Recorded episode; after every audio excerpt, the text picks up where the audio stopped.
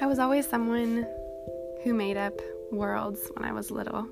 I would step inside them and spend hours. And as a grown up, you know, we forget how to do that. And meditation can be a great way to teach us to play, for us to use our imaginations to heal. And that's what this podcast is all about. Thanks for being here.